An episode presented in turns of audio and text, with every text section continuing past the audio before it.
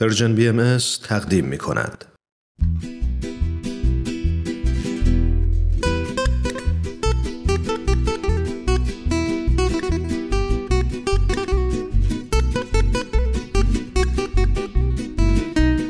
اتاق مشاوره.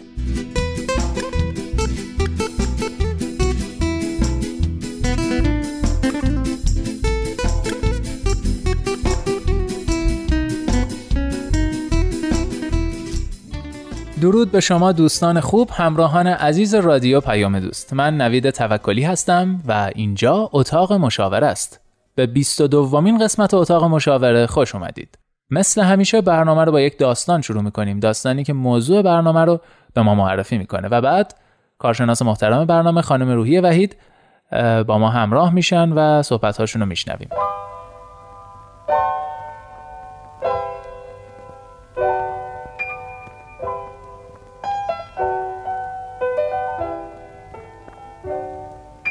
من و همسرم داریم دنبال یه مهد کودک خوب میگردیم که بچه‌مون رو بذاریم اونجا. خیلی تحقیق کردیم و مهد کودک هایی رو دیدیم که مدعیان بچه ها رو به روش مونتسوری آموزش میدن و به خاطر همینم هزینه هاشون بالاتر از مهد کودک های دیگه است. ولی جست و گریخته شنیدیم که یه روش آموزشی عالیه برای بچه ها. اما خیلی در مورد این روش چیزی نمیدونیم. خوبه، بده، مناسب بچه‌ها هست؟ اصلا می‌صرفه که این همه خرج کنیم که بچه‌مون مهد کودکی بره که این روشو داره؟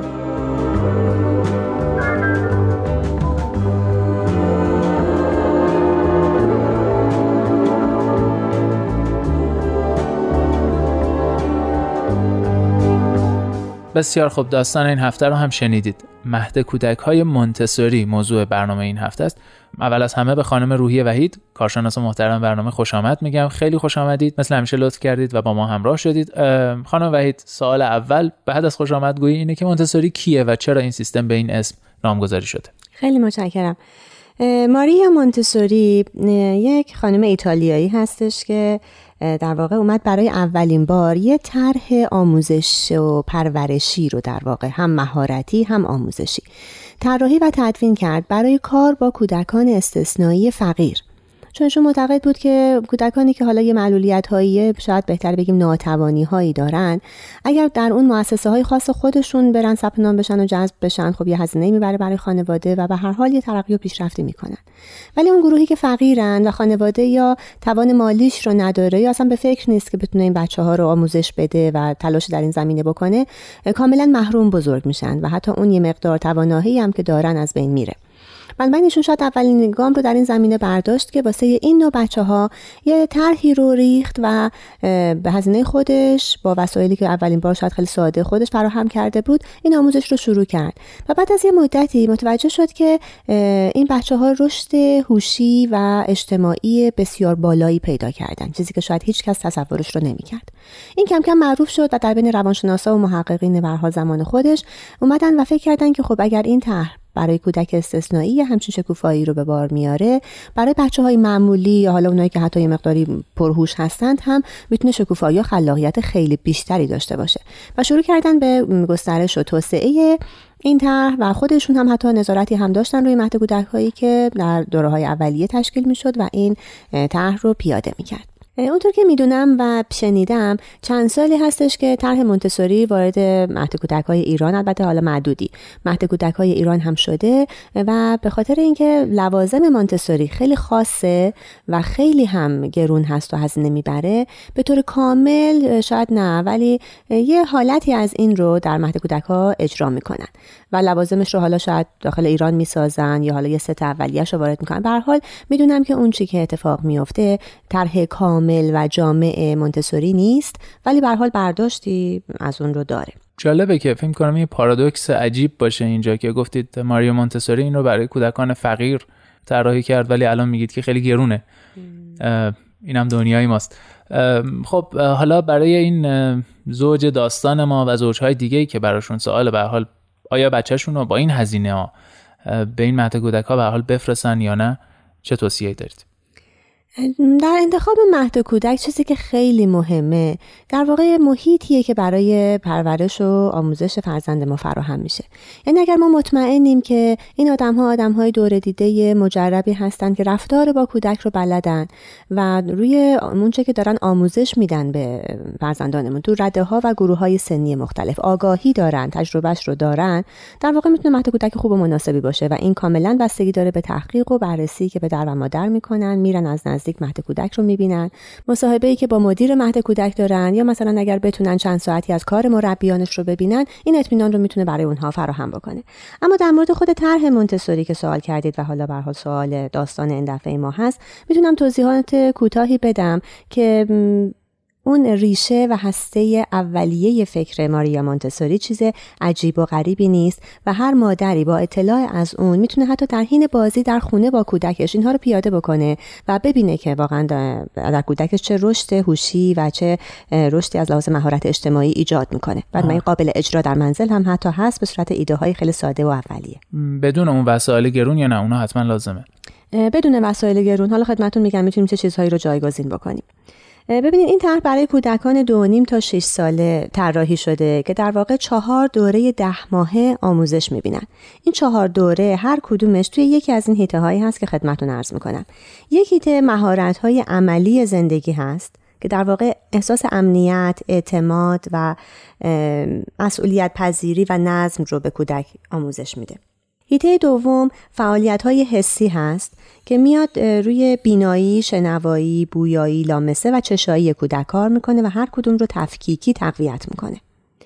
حیطه سوم ریاضیات هست که حالا با اعداد و شمارش و یه خود حل مسائل ساده تر در حین بازی در واقع تاکید داره و وارد میشه. و حیطه آخر حیطه زبان آموزی هست که حالا گسترش دایره لغات کودک هست، قصه سازی و قصه خوانی. شاید بتونیم بگیم که ارکان اصلی این طرح روی رشد اعتماد به نفس، کار گروهی، لذت از این کار گروهی و لذت از مسئولیت و نظم هست. آموزش کاملا یه روند از ساده به پیچیده داره، یعنی حتما از روزهای اول با گام‌های خیلی ابتدایی و ساده شروع میشه. هیچ تفاوتی بین کودکان مختلف حالا مثلا با پیشینه‌های مختلف قائل نمیشه، ولی پیشرفت هر کودک رو با خودش میسنجه. یعنی ابداً طبق اون اصل درست روانشناسی که آدم‌ها با هم متفاوتن، توانایی‌های متفاوت و پیشینه‌های متفاوت دارن، نباید با هم مقایسه بشن. کاملا روی این اصل تکیه داره و هر کودکی فقط خودش با خودش نسبت به روزهای قبلش و ماهای قبلش مقایسه میشه و پیشرفتش دیده میشه و تشویق میشه. بسیار خب، گفتید که چهار تا دوره ده ماهه داره که موضوع هر کدوم رو هم معرفی کردید. اگه موافق باشید در مورد این چهار تا حالا خیلی کوتاه یه صحبتی بکنیم. اولی رو فرمودید مهارت‌های عملی زندگی، درسته؟ بله. اگه میشه یه توضیحی در این مورد بدید ممنون میشم. حتما چشم. مهارت‌های عملی با تمرین خیلی زیاد در بچه‌ها جا میفته. اینجا هدف اصلی اینه که اراده کودک رو قوی میکنه در انتخاب. یعنی تمام این حالا وسایل بازی که خدمتون میگم که حالا به صورت اصل کارخونه ایش خیلی با جنس خیلی خوب و با رنگ‌های خیلی شاد که اینا بر اثر به هم ساییده شدن یا لمس کودک رنگ و جلاشو از دست نمیده، به هیچ وجه چیزی نیست که جدا بشه، قابل خوردن نیست، یا مثلا لوازم بازی چوبی تراشه نمیشه که زخم و جراحت ایجاد بکنه. میگم گرون بودنش به خاطر کیفیت بالاشه. تمام این لوازم بازی همه در دسترس کودک هست توی اون اتاق بازی حالا مهد کودک و بچه‌ها یاد میگیرن که چطور انتخاب بکنن. یعنی در طی یه روز اولا باید به تمام اینها یه سری بزنه، بالاخره هر کدوم داره یه مهارتی رو تقویت میکنه، ولی اراده کودک رو در انتخابش قوی میکنه و اینکه احترام بذاره به انتخاب بقیه دوستاش. اگر از از هر وسیله اولا یه دونه هست، اگر که کودکی یک وسیله رو انتخاب میکنه او باید صبر بکنه بازی اون تموم بشه بعد بیاد سراغ این. به تعداد بچه‌ها لوازم بازی هست، حالا نمیدونم میتونم واضح مقصودم رو بگم یا نه، ولی از این وسایل بازی خاصی که حالا مثلا اسمش رو میگم حلقه های مخصوصه یا مثلا برج صورتی، مکعب‌های چوبی مختلفه، اینها به طور خاص یه دونه هست که باید صبر بکنه، منتظر نوبتش باشه. پس آموزش صبر، آموزش کار گروهی با تمرین خیلی زیاد جزو این مهارت‌های عملی زندگی که یاد می‌گیرن و به هر کودک زمان خاص خودش داده میشه. هر چیزی رو خودش انتخاب میکنه، میاره، پهن میکنه، حالا با راهنمایی مربی وارد اون بازی و یادگیری میشه، خودش جمع میکنه، به تنهایی سر جاش میذاره. یه جمله کلیدی دارن که میگه آماده برای دوستم. یعنی وقتی بازیم تموم شد مربی یادش میندازه خب حالا آماده برای دوستم، بعد آمادهش کنیم برای دوستت، جمعش کن، بذارش تو قفسه‌ای که درست برداشتیش. یه سری واکنش‌های اجتماعی رو در بچه‌ها رشد میدن، مثل تفکر، تصمیم‌گیری و عذرخواهی. خیلی وقتا پیش میاد که بچه‌ها به هر حال یا به هم بخورن یا وارد هیت‌های بازی هم بشن. چیزی حالا اشتباهی از زیراندازی که میندازن موقع بازی، قلب بخوره بره رو زیرانداز اون یکی. بلد باشن که توی هر موقعیت چطور با هم ارتباط بگیرن و رفتار بکنن. و بعد باز یه مورد دیگه که توی این مهارت‌های زندگی خیلی مهمه، یاد گرفتن سنت‌ها، مراسم، اعیاد و فرهنگ خاصی که حالا این روش مونتسوری به طور کلی داره اونجا پیاده میشه. توی هر کشوری اونا رو هم به بچه‌ها آموزش میدن در این حیطه. خیلی ممنون. یه استراحت کوتاه میکنیم، مهارت‌های بعدی رو بعداً با هم بررسی میکنیم.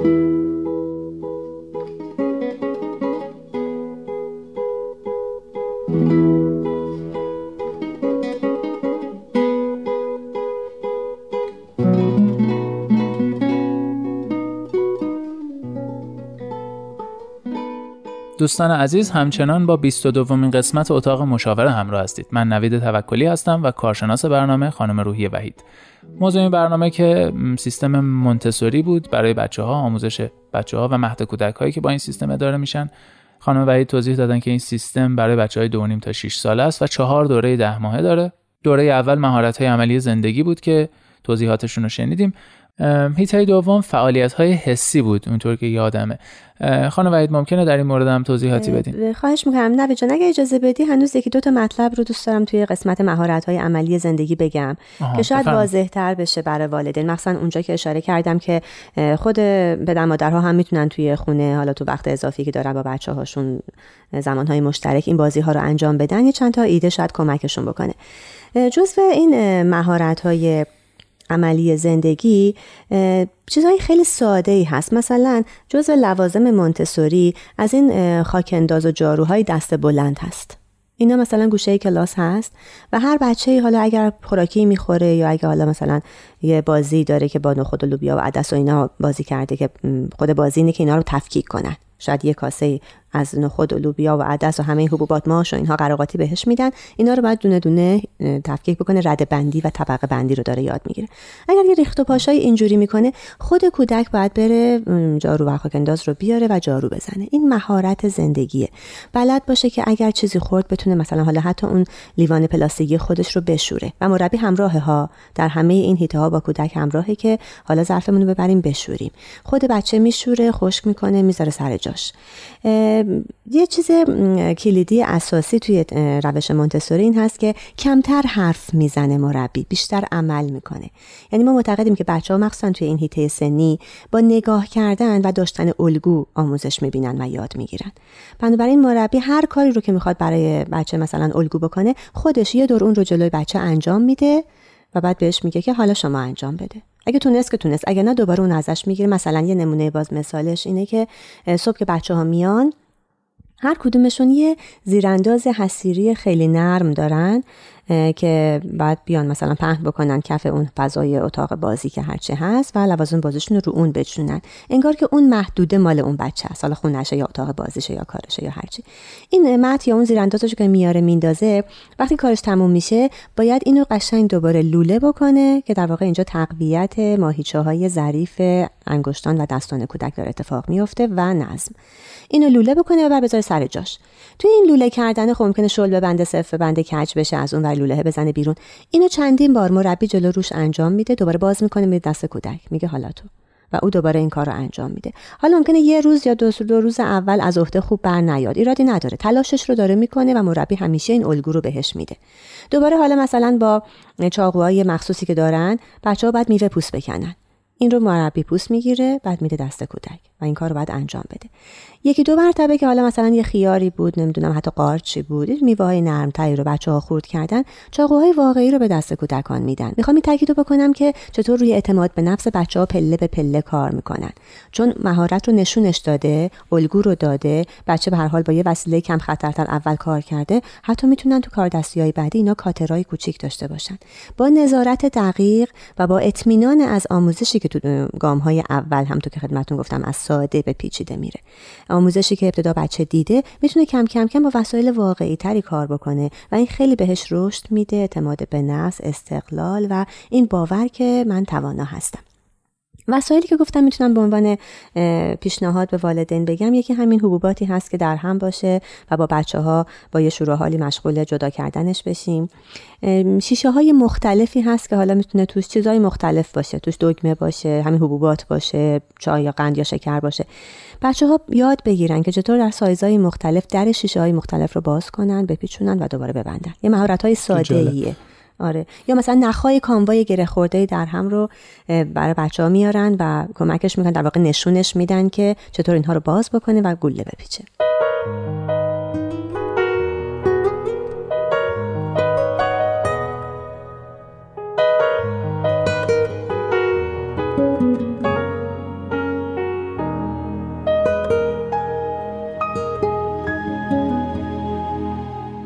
خب دوستای عزیز، داریم به آخرای این قسمت از اتاق مشاوره نزدیک میشیم. بیست و دومین قسمت اتاق مشاوره رو میشنوید. خانم وحید، فکر می‌کنم این مهارت‌های زندگی دوره ده ماهه اول انقدر جالب هست که این برنامه رو با همین بحث به پایان برسونیم. اگه ممکنه در مورد فعالیت‌های دیگه‌ای که والدین یا حالا مربی‌ها میتونن در این هیته انجام بدن یه مقدار توضیح بدید. هیته‌های بعدی رو می‌ذاریم برای برنامه بعد. خواهش میکنم. ببینید، هسته اصلی این طرح اینه که این مهارت‌ها بچه‌ها رو تواناتر میکنه. یعنی هر کار روزمره‌ای رو که شما فکر بکنید کم کم خواهند تونست که خودشون به تنهایی از عهده بر بیان. بله. یعنی وقتی که مثلا میان ظرف حبوبات رو مثلا تفکیک میکنن، هم دسته‌بندی رو یاد میگیرن، هم دارن دقت میکنن، هم شاید در حین بازی ما اسم حبوبات رو هم بهشون بگیم، اینم بازی معلومات و یه دانشیه که داره انجام میشه، و هم همین که باز عضلات انگشتانشون داره کار میکنه، انقدر ریز ریز دارن یه چیزایی رو برمیدارن و از لحاظ رنگ و شکل و قیافش حالا طبقه بندی میکنن.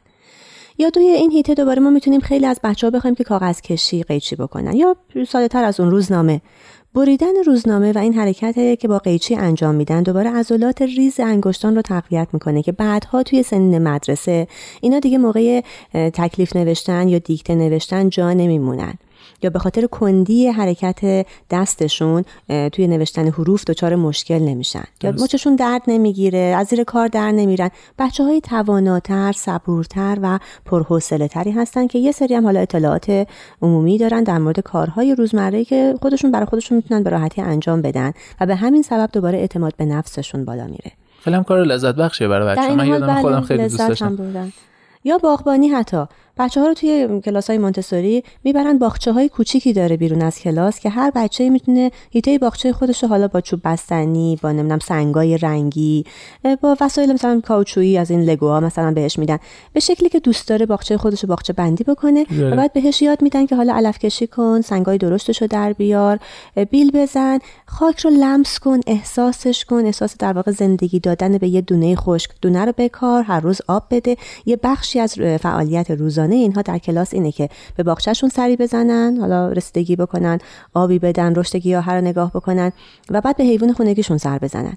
یعنی باز یه قسمتی از این کلاس‌ها، بر همین میگم پر هزینه است، اگه واقعا بخواد درست اجرا بشه، توی یه بخش پشتی کلاس جایگاهی دارن اینا که توی قفس‌های مناسب حیوانات خونگی نگه می‌دارن، از خرگوش و حالا پرنده و لاک‌پشت و شاید حتی مثلا گربه، چیزایی که دیگه تو هر کشوری باب باشه که به عنوان حیوان خونگی وجود داشته باشه. و این ترس از حیوان رو که بسیار شایعه و ما خیلی درگیرش هستیم توی سن مدرسه و بعداً بزرگسالی، از بین میبره. بچه‌ها در واقع با طبیعت آشنا میشن، مهرورزی به حیوانات رو یاد میگیرن که مخصوصا این در دینت باهایی خیلی تاکید شده که بچه‌ها یاد بدید حیوانات رو دوست داشته باشن و به اونها رسیدگی بکنن و اون ترسی رو که در واقع به خاطر دوری از حیوانات توی زندگی‌های شهری و آپارتمان نشینی دارن از بین میبره. گذشته از اون این مسئولیت رو باز بچه‌ها یاد میده که تو مسئول غذارسانی یا حالا آب دادن یا تمیز کردن قفسش هستی و شاید حتی مثلا اون نوازشه و اون در آغوش گرفتن حیوانه هم اون احساس خوب امنیت رو هم درش توسعه بده و به وجود بیاره. چقدر عالی. و اتفاقا توی زندگی‌های مدرن معمولا آپارتمانی امروزی ما هم خب ارتباط با گیاهان و حیوانات خیلی برای بچه‌ها خوبه. بله، بسیار عالی. خیلی ممنون از توضیحات کاملتون. مثل همیشه عالی، جامع، کامل و گرم و صمیمی. از حضورتون ممنونم. دوستان عزیز، به پایان این قسمت اتاق مشاوره رسیدیم، اما موضوع این برنامه تموم نشد. هفته آینده هم با ما همراه باشید. باز هم در مورد سیستم مونتسوری صحبت می‌کنیم. هنوز سه دوره دیگه از چهار دوره اصلی این سیستم باقی مونده. شاد باشید و خوشبخت. من نویده توکلی هستم. شما رو به خدا می‌سپارم. خدا نگهدار.